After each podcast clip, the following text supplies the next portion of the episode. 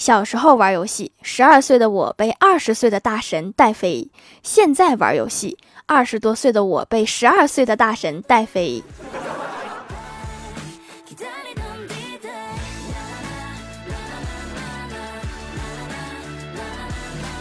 Hello，喜马拉雅的小伙伴们，这里是糗事播报周二特萌版，我是你们萌豆萌豆的小薯条。老板说，从今天起，除了春节和国庆之外的小节日就不放假了，因为成大事者不拘小节。我一个天天吃饼摸鱼的选手，我也没想着成什么大事儿啊。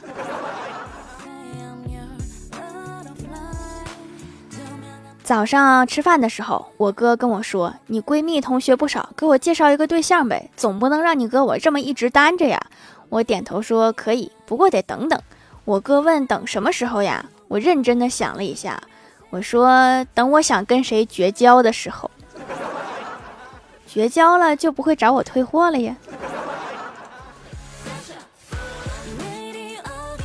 前段时间，我哥去医院做了一个痔疮手术。由于他人缘比较好，隔天呼啦啦来了二十多个同事，把小病房挤得满满登登。我哥受宠若惊，也觉得特别有面子。晚上兴奋地在走廊里面遛弯，就听到后面有人低声说：“就是他，恐怕是病得不行了。下午单位同事都来告别啦。”面子是有了，也把人送走了。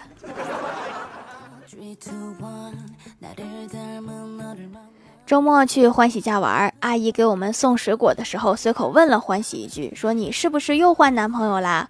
欢喜吓了一跳，说：“啊，你怎么知道的？”阿姨说：“上周在咱们家窗户下面常听见的布谷鸟的叫声没了，这几天突然变成了青蛙叫了。看来阿姨已经掌握了你们的街头暗号了。”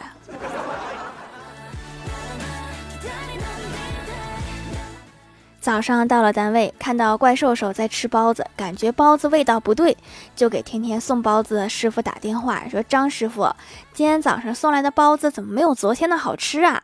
电话那头说：“不可能吧，这就是昨天的包子呀，过夜了能一样吗？”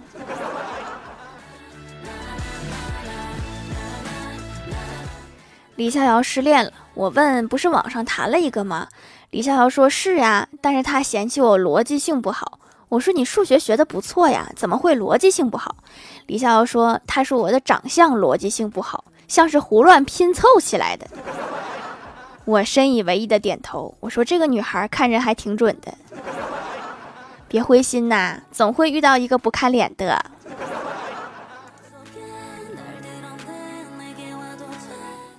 在单位无聊，看一些军事节目，小仙儿正巧路过，神秘的对我说：“你知道吗？螺旋桨的功能是降低飞机的温度的。”我抬头好奇的望着他，听他解释。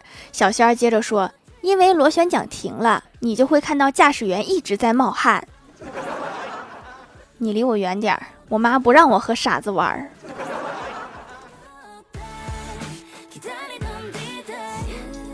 公司领导对新招的员工很不满意，这天把他叫到办公室，说：“你做事慢，走路慢，脑筋慢，动得也慢。我真不明白，你到底什么快？”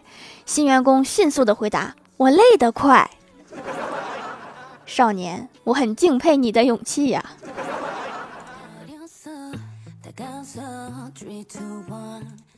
公司还招了一个用办公软件的大神，据说以前是盗窃团伙的新成员。有一天，老大让他去偷写字楼的办公室，然后没有经验的他就在写字楼下来回踱步，思考着怎么才能进入办公室里面去。当他走到报亭前的时候，突然眼前一亮，紧锁的眉头舒展开来，指着一本书问道：“说老板，这本 Office 入门教程怎么卖？”从此苦读教程，成为了办公软件方面的大神。真是一个励志的故事啊！郭大侠经常跟郭大嫂说，遇事儿慌张的时候，喝口水就会冷静下来。有一天，两个人逛公园，郭大侠不小心掉荷花池里了。郭大嫂看见老公十分紧张，便喊：“别慌，快喝口水。”这个时候喝水会更紧张的。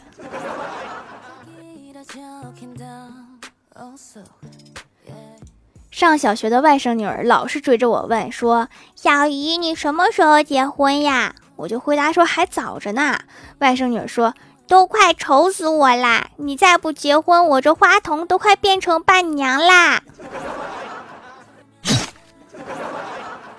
你一个小学生操心的是不是有点太多了？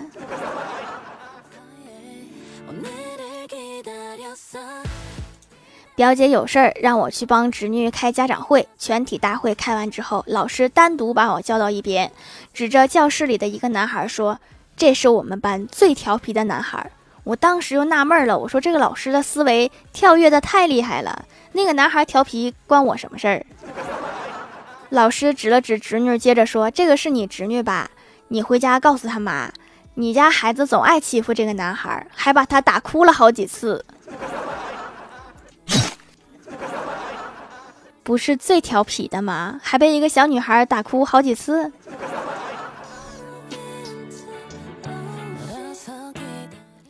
我哥初中的时候帮同学给隔壁班女生送信，女生接到信看都不看，直接扔垃圾桶。我哥连忙解释说这不是我写的，然后女孩又把信从垃圾桶里捡出来了。他这个意思就是除了你谁都行。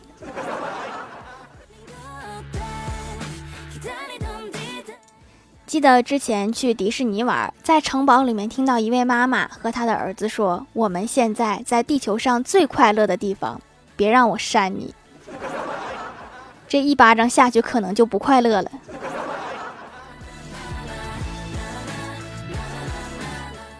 前两天居委会统计宠物，让家里有猫、狗、鱼、龟等宠物的上报一下，方便主人隔离时候社区代喂。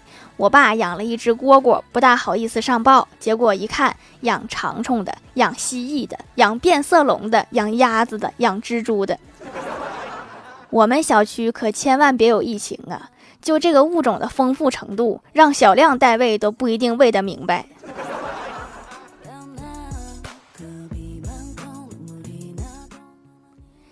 Hello，喜马拉雅的小伙伴们，这里依然是糗事播报周二特蒙版。想听更多好玩段子，请在喜马拉雅搜索订阅专辑《欢乐江湖》，在淘宝搜索“蜀山小卖店”，数是薯条的数，可以支持一下我的小店。还可以在节目下方留言互动，还有机会上节目哦。下面来分享一下听友留言。首先，第一位叫做。这么好多东西要，他说一定要选上啊！讲个段子，在我小的时候，因为个子比较矮，所以坐在讲台前面。因为是农村小学，所以讲台和我们的课桌椅一样。有一个有一次语文考试，作文是我的假期，老师通常会把试卷写完放在讲台上，所以我就能看到考试答案。作文老师直接写了个略。当时我就以为这是正确答案，便写到了自己的试卷上，还把这个答案告诉了别的同学。后来我被老师叫到了办公室，我们老师基本上写的都是月。下一位叫做沙雕的一只山，他说这留段子是一件美事儿啊。他说如果减变成运算符号减，负还是负。负负得正，那么减负就相当于增加作业量，怎么样？是不是很真实？顺便说一下，给薯条留段子之所以那么长，是因为要给薯条水时长；之所以今天段子这么短，是因为没法给薯条水时长了，因为段子库存实在不够了。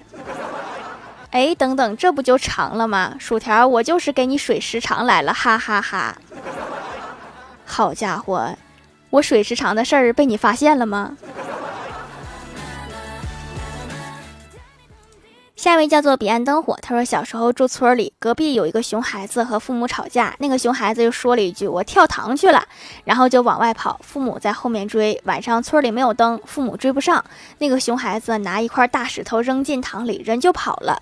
父母听见水声，以为孩子真跳下去了，到处借电筒喊救命。晚上啊，村里大半的人都下去摸，结果那熊孩子在塘对面笑，父母看见了，那一顿打呀。高潮是没人去拉，都说打得好，这不就是狼来了的故事吗？如果经常这么做，就会失去大家的信任。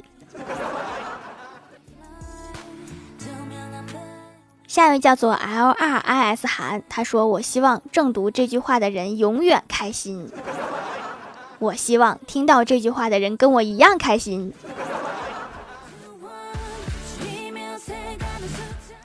下一位叫做优格，他说咋的呗？七个小时前这么多人评论，到底是凌晨不配了？七个小时前属实有些久了。下一位叫做喵弯弯，他说使用了很多中和油皮的洁面，有的没效果，有的用了会起皮。偶尔听到这个节目，手工皂其实是不错的选择。下单收到还蛮快的，用了不几次，出油有减少，而且不起皮，可算是控制住了。看店里还有适合干皮的，给闺蜜也下单了，希望她收到会开心。找到适合自己的，就会有一种任督二脉打通的舒畅。下一位叫做一个不知道昵称的九妹，她说今天吼了我老婆几句，弄得老婆伤心欲绝，痛哭流涕。我在旁边劝了一上午也没有用，一点办法都没有了。一直没有吃饭的儿子有点不耐烦了，冲着老婆来了一句：“好啦，妈，别哭了，行吗？男人还不是你自己挑的，怪谁呀？”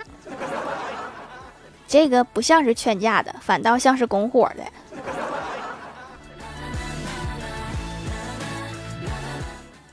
下一位叫做发财真嘿嘿嘿，他说一直有个问题，葫芦娃的爷爷叫什么？我整理了一下，开头说过葫芦娃的爷爷姓钱，每次葫芦娃救爷爷的时候都会说还我爷爷，还我爷爷，所以爷爷的最终名字就叫做钱还我，这是什么逻辑？他还说：“对啦，条能不能收我进后宫啊？我是一个萌妹纸，可以帮你种土豆。”这条评论我发了三遍才修改好，条一定要读啊！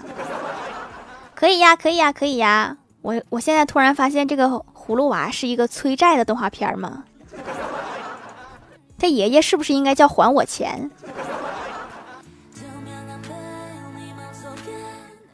下一位叫做刘娘连连念牛郎，他说：“条一定要读我啊，留条段子。王思聪他爸爸给他五个亿，他挣了四十亿，翻了八倍。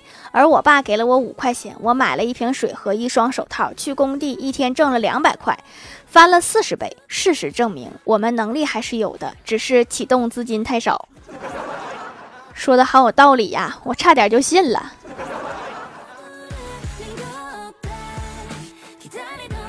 好啦，下面来公布一下上周七八九集沙发是泰三真人幺二盖楼的有薯条酱、别拖鞋、自己人、草莓酱味的软糖、地灵喵、彼岸灯火、梦境初恋、杨小平、泰三真人幺二、单天芳的三花猫、山龟时有雾、轩、蜀山派小新、凡凡小天仙，感谢各位的支持。好了，本期节目就到这里啦，喜欢的朋友可以点击屏幕中间的购物车支持一下我。以上就是本期节目全部内容，感谢各位的收听，我们下期节目再见，拜拜。done it